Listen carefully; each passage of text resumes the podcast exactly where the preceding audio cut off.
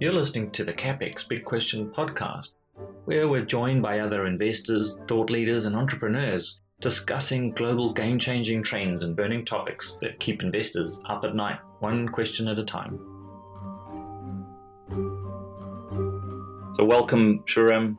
Shriram Bhashyam is the founder of Equity Zen. It's a platform connecting shareholders in private companies with those investors that are seeking um, alternative types of investments this is a, a long standing um, type of arrangement which has never really had a platform.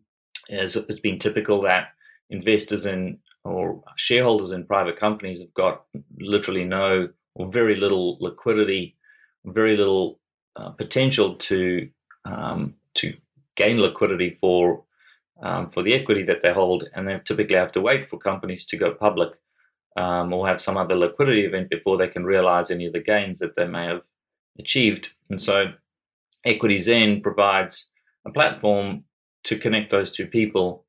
Um, and at the moment, there's tens of millions of dollars of new listings every month on the platform.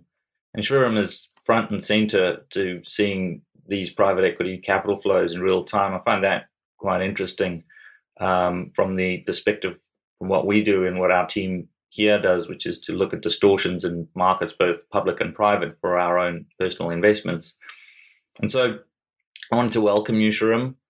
Um, and if you could simply give me firstly a little bit of background to the Raise Act, which is just um, which has just passed through Congress. Um, I think it'd be useful for people to get a little bit of an understanding as to what that act is. And then I've got a couple of things that I wanted to cover around that particular topic and your thoughts on them. Sure thing, Chris. Happy to uh, join you for this conversation. I think it's pretty cool what you're doing. Um, so the Raise Act, yeah, it's actually uh, you know uh, a major step, you know, in my view, in the evolution and the development of uh, secondary markets for private shares, and is a step in the right direction towards developing orderly and deep markets. And uh, you know, it was passed here in the U.S. by Congress in on December fourth, 2015, as part of a larger transportation bill. They just kind of tucked this one in there. But you know, interestingly, it codifies um, you know an, a, a, transaction structure that previously was, uh, shall we say, unwritten. And just to back up a little bit here, and I'll make this quick, I promise. Um, uh, you know, generally in the U.S., the securities laws require registration of securities that are being offered unless an exemption applies. And uh, you know, the sale of startup shares by an employee, which is the business that we're in, uh, to say, for example, pay off their school debt or put a down payment on a home, is still a sale of securities that has to comply with the securities laws. And uh, you know what happens here is these aren't registered securities. These are you know private company unlisted illiquid unregistered securities. So you have to find an exemption from registration. And that exemption uh, up until the raise act was known colloquially as the 4a one and a half exemption because it sits between two explicit exemptions 4a1 and 4a2 and it sits between them as an unwritten exemption. And it basically provides that for the resale of privately held shares there is an exemption if the resale is limited to those purchasers who would have been eligible to purchase in the primary offering themselves. And what the Raise Act does is take you know this disparate guidance and uh, interpretations that have been provided by the SEC, which is the U.S. securities regulator, over the years, and turn it into something that's explicit and written down. And the Raise Act basically provides that um, these sales are now explicitly permitted in what's known as a safe harbor, meaning you know uh, people that transact according to the structure are you know uh, explicitly safe from any registration requirements, any consequences of um, you know un, un, improperly doing a securities transaction if they follow the following steps. Um, and you know there's certain requirements of being able to get this exemption, which include that the, the purchaser in the transaction has to be what's known as an accredited investor. That's a US standard developed by the SEC, um, and it's a proxy for sophistication and financial uh, ability to withstand loss of, of an investment. Uh, and if the person is an accredited investor, also additionally, the transaction cannot have any use of general solicitation. General solicitation basically means putting out a public advertisement about your offering. Um, And um, additionally, and interestingly, I think this is where um, you know the most interesting part is, is that there's certain information that's required to be provided to the purchaser.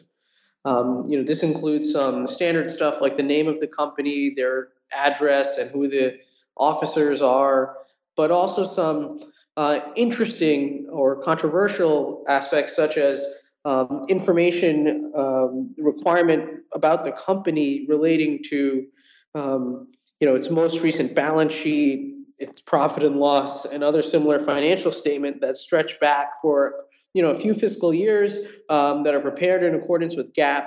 Um, and you know this is where I think you're going to see a lot of the controversy occur around this uh, this new development. Um, additionally, you know if there is an affiliation between uh, the seller and the company, you know if they're a principal executive, that kind of thing needs to be disclosed. Um, and you know if you follow these requirements, uh, then you know you have this new way of um, being able to transfer private shares. So, Shriram, that would preclude essentially companies that are intending to raise capital at a seed level, um, typically in that the financials are probably not in existence for the time frame that is required. Um, and really, what what we're talking about here is a is a is a I wouldn't call it a mature company, but it would be a company that's been in existence for um, a certain period of time um, whereby those financials are in place and both where the um, and then where the where the actual initial shareholders, possibly the founders um, and management of the company, are simply looking at obtaining liquidity in their stock. That's right, Chris, um, and I think that's right, and actually lines up well with what we see in the market. For early stage, seed stage companies, there's actually not a lot of liquidity pressure just yet. You know, for example, the employees tend to be granted equity options that vest on a four-year schedule. Additionally, the early investors, you know, typically they're investing as an angel investor, you know, with an understanding that it's going to take several years before liquidity, or they're investing as a seed fund that has, you know, a capital committed fund. But what we have seen, you know, zooming out a little bit, and I think why this Raise Act is actually pretty interesting, is that you know there's been a in the U.S. You know, there's been a structural shift in capital formation. And this is where it impacts the later stage companies more than the seed stage companies, where companies are increasingly deferring the IPO as a means of capital formation and continuing to raise capital from private markets through what are known as mega rounds or private IPOs. And as a result, you know, companies are able have been able to raise, uh, you know, significant amounts of money, IPO level money. We're talking about in excess of 100 and 200 million dollars at very lofty valuations in you know the recent run up in um, you know uh, technology valuations and startups generally. But what that has created is that these companies are no longer going public, you know, in four or five years, which was the case 15 years ago, but are rather staying public 10, 11, 12 years. As a result, really two things have happened. The first is that the liquidity timeline of the employees has started to diverge with that of the company itself. And you know, the employees need liquidity to address everyday kind of needs, such as, as I mentioned earlier, putting a down payment on a home, preparing for the birth of a child, or paying off some school debt.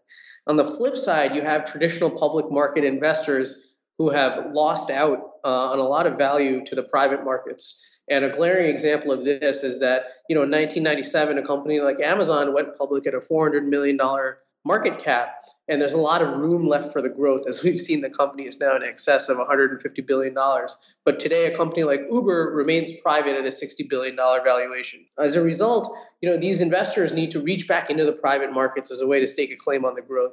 And that's why the RAISE Act is actually really interesting because um, this provides a way to facilitate this liquidity at the same time provide the access. And so it's a response really to you know where capital formation is these days, and it is you know something that impacts the later stage companies more. But you'll see that the same investors who invest in their early stage, perhaps they want a company they might have missed out on at the seed stage. They want a second bite at the apple, or perhaps they want to diversify their portfolio by getting some late stage with growth type profile companies on there. So it's interesting that you talk about this. This is, I mean, this is a topic that we've been covering um, ourselves for a long time, and the, the the global capital flows moving into private equity from public there's a couple of factors that have been at the forefront of why that's been taking place. One of them, of course, has been increased regulation and compliance costs and, and essentially um, hard costs that are associated with going public, which have meant that the risk reward potential behind that has, has, has been skewed, leading to companies that have you know decided to stay private for longer. And then at the same time, um, an increasing amount of liquidity within the private space. And so, you know, while we can look at it and say, well, you know, there's not a lot of liquidity in, for example, a company like Uber or anything like that. Certainly, if we contrast it to what the sort of setup that we had when I got into financial markets 20 odd years ago, it's vastly better.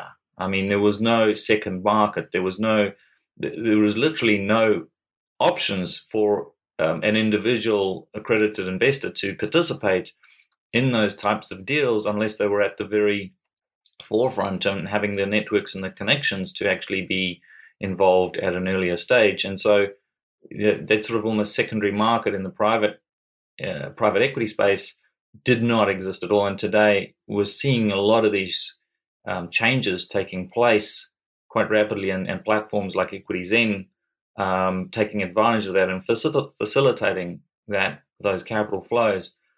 So I guess my question that is burning in the back of my mind is this the Raise Act. How does how do you because you look you're at the forefront of these capital flows, Shriram, with EquityZen, and so you're helping facilitate them. You're seeing in real time um, what is taking place there. How do you believe that this Raise Act is going to change, or do you believe it's going to change the landscape for private company capital raising? And if so, what do you think that that looks like going forward? Right. So I think what it'll do is, you know, help the issuers of these securities, these these uh, late stage startups, continue to fight liquidity pressure. So it'll reinforce this notion that the private markets are, you know, uh, a suitable place for these companies to remain for an extended period of time. And this means longer to go to the IPO, but additionally, it means that access into these investments is going to now increase greatly as a result of a very explicit way to get these deals done. This means for you know the investors, uh, for example, on, on, on both sides. Uh, as I mentioned, you know you have investors that have been you know have boxed out of have been boxed out of access as a result of the shifts in capital formation. But on the other side, you have angel investors, early investors who you know they don't necessarily need to be along for the ride for 10 12 years they might have hit their target return profile within four to five years and you know everyone might be better off if they could you know uh, achieve some liquidity take some chips off the table and maybe redeploy that capital into new early stage investments. And so that's really you know one way i, I think that this is going to have an impact on on the private capital markets is that you know it's going to make it easier for the early stage folks to continue staying involved in the process without having their capital locked up and their unrealized returns locked up for too long. And it'll help the individual investors who used to be public market investors you know get access to the growth of, of technology companies.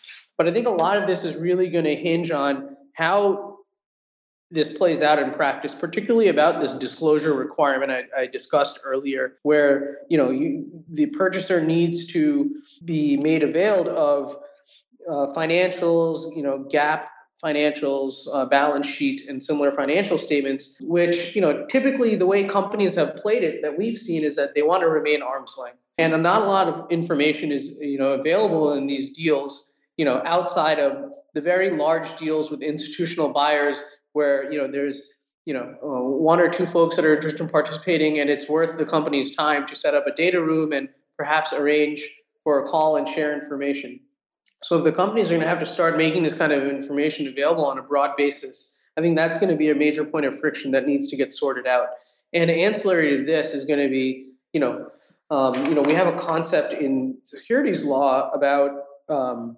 liability for material misstatements and material omissions. And whenever you have disclosure, you got to think about the liability around this. And if you're going to create a new avenue for liability for the company based around the, this disclosure requirement, you know, what if you know they make a, an omission or a material misstatement in the financials that are provided?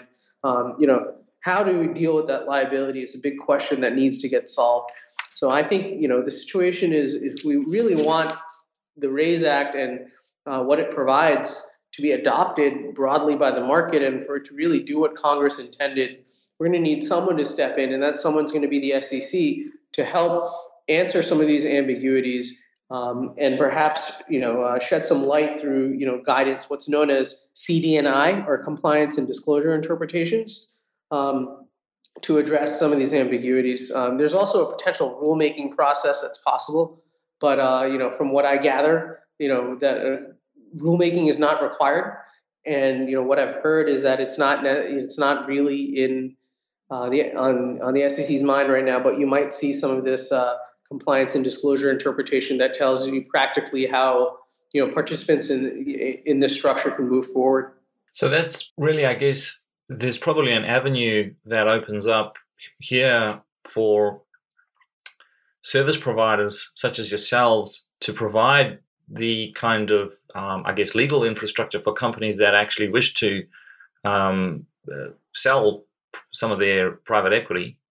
Um, because you know, having having dealt with this in our own business and having invested in close to 100 private companies over the, over the years, we both know that a lot of companies just don't have the um, they don't have their documents in line. They don't have um, necessarily their financials audited and up to speed.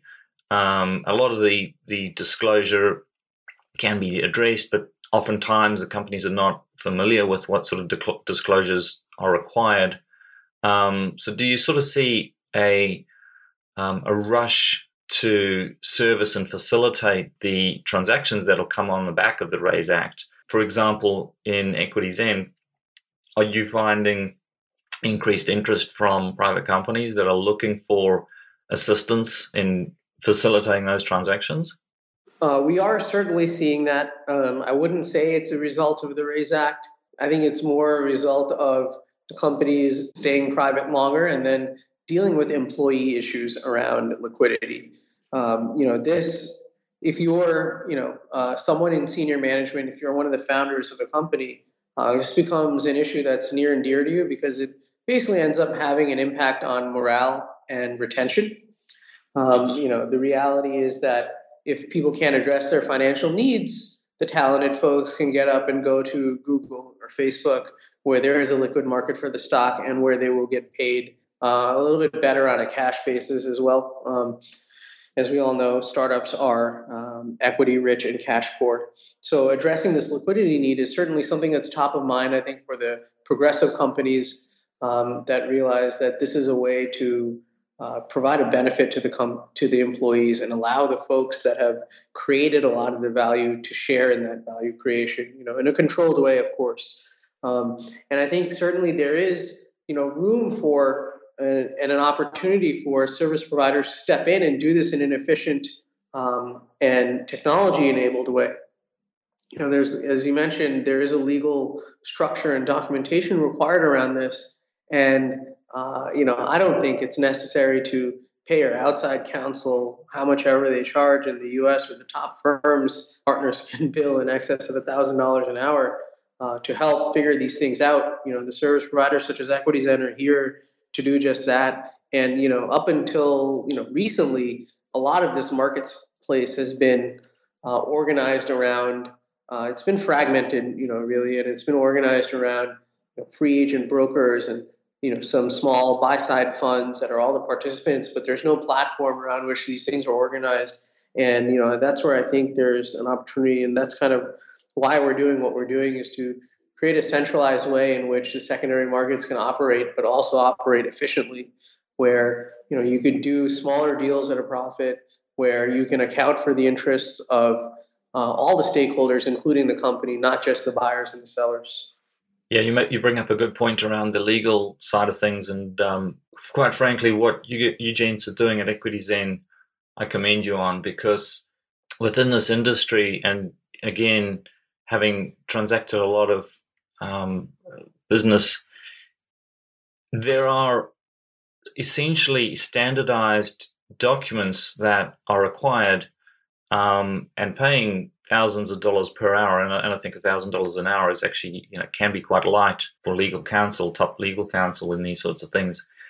And it's quite frustrating when you see that taking place on a continuous basis, where essentially you have what can and should be a standardized, templatized, technology driven procedure.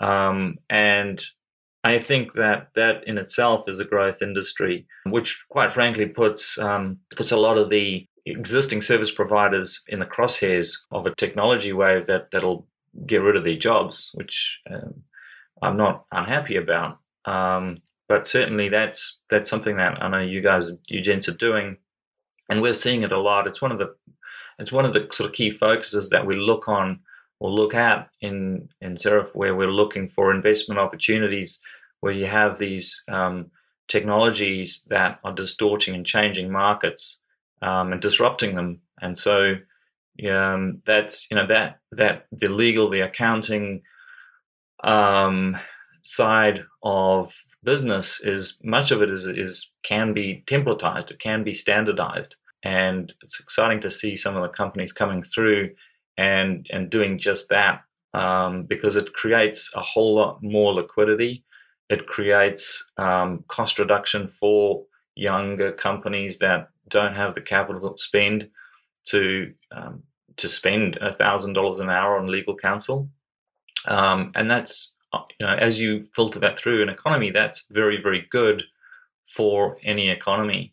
So I commend you guys on that. And one last question that I've got before I let you go, Shriram, and this is something that I've I you know I have two devils on my shoulder, I guess, in terms of capital flows in and out of private companies we've seen some stellar valuations that have come through in the last sort of, I guess, post post 2000 really, which is kind of the last down cycle in in venture capital, and part of that is is attributable to um, extremely disruptive technologies that have really changed the landscape of existing businesses, whether it be Uber or Airbnb, disrupting hotel chains and Uber, there's taxi industry, and you know, there's a number of different examples.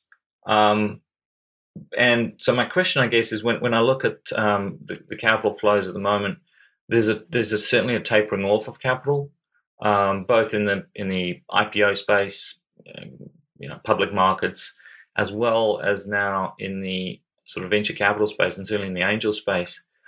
And I wonder, with the changes in legislature, what sort of effect that has, and whether it sort of buffers what looks to me to be a, a, a little bit of a tempering of enthusiasm um, coming into the market. Um, I don't know if that's something that you sort of look at, but I'd be curious to hear your thoughts on it because, as I mentioned, you're sort of at the forefront. You're seeing a lot of these businesses coming onto your platform, and you're seeing the interest from you, you're kind of seeing the interest from both sides, right? You've got the buyers and sellers. So I'm just curious, what are your thoughts on that? That's right. So, you know, what's going on now in the US is the public stock markets have gotten off to a rocky start. And, you know, the NASDAQ, you know, which is a bit of a proxy for technology stocks, is, is down substantially. And what it's pointed out is that, you know, without liquidity, you know, when your money is, is locked up in some of these private investments, um, it's hard to diversify, it's hard to time the market and you know something where you had you know uh, significant um, unrealized returns can start going sideways quickly and there's really not much you can do about it unless there are robust secondary markets. And so what we we've seen you know some interesting activity here which is that uh, you know some of the early stage institutional folks are interested in selling some more of their positions very often what trades on equities EquityZen's platform is common stock. And you know what the benchmark for valuations is set by institutional investors investing in preferred stock. So we've seen you know the spread between common and preferred start to widen out a bit. Um, and you know and the, and we've also seen in the primary markets uh, a tightening up. Um, meaning you know as you're saying in the early stage it's gotten harder to raise your seed round and the later stage it's harder to raise that mega round that i referred to earlier we're seeing either a you know a that companies are starting to raise down rounds for example foursquare or B, we're starting to see uh, greater protective provisions in place, such as ratchets or um, you know increased liquidation preference, things like that, that you know are going to start making these mega rounds a little bit unattractive. Um, and as a result, you know, I think it something like the Raise Act is actually quite important because if that can start helping to foster, uh, you know, deep and liquid secondary markets and make it a little bit easier to transact on these markets, then uh, you know it's people can make a little bit more nuanced decisions about their you know private company holdings. Um, you know, it, especially when you're an employee in these shares uh, in in these companies, then you know, especially the ones that are doing really well. You know, the reality is if they're doing really well, then you know 99% of your net worth is tied up in this one company and it's subject to the volatile swings of what happens in that company whether it's tied to the company's fundamentals or tied to macro factors and you know it's just not a wise way to manage one's wealth um, so being able to diversify whether as an employee or as an early investor in these companies is, is huge you know especially if you know people have you know investors form theses around where the market is. And many folks as you've seen in the press have decided that the us tech sector has hit a peak. But you need to you know you, that needs to be actionable. Um, so if it hits a peak then maybe if you were in the seed round of you know a quote unquote unicorn it's worth taking some chips off the table. And so that's what we're here for and that's what we hope the uh, the raise act can help to facilitate certainly there's a couple of factors that are weighing on any of these things because when you invest in a private company, you're always you're always attributing to that private company an, an illiquidity discount and a substantial one the earlier it is. Um, so that's always been a metric that um, venture capitalists and angel investors and uh, even private equity M&A guys are are working with. Um, and if you take that away, um, or at least you reduce that illiquidity risk, you the flip side of it is that you typically increase the valuation, right? Um, if if you and I could buy Apple stock, which we can today, and we can trade that um, in a deeply liquid market, we don't have the same risk as if we were to be buying into uh, Palantir or Uber or you know um, any of those still privately held companies. And so, as such, we'd actually pay less than less for an Uber or a Palantir than we would for Apple. It just stands to reason. So, bringing in that that liquidity um, has the real potential to increase valuations at the same time. It's just so you know these are these are interesting. There's a couple of factors really, I guess, at work, and and they're, they're contradictory factors in that you like we just mentioned you there is a cooling in the marketplace um, and at the same time, there is an increased um, potential for liquidity in the private space. So the, the two opposing factors. Um, and you know, we're not going to stop cycles, market cycles, but certainly having a more efficient marketplace is better for everybody all around. I want to thank you for your time, Shriram. It's been it's been excellent. Really appreciate your insights, and I commend you guys on what you're doing at Equity Zen. I think it's awesome. Um, and best of luck to you, gents. And we'll be watching this space pretty closely to see what transpires and how this affects private capital. And we look forward. Great, Chris. Thanks so much. I uh, thanks for having me, and I've really enjoyed our conversation. Thanks very much for tuning in. To receive more great subscriber-only information, go to capitalistexploits.at.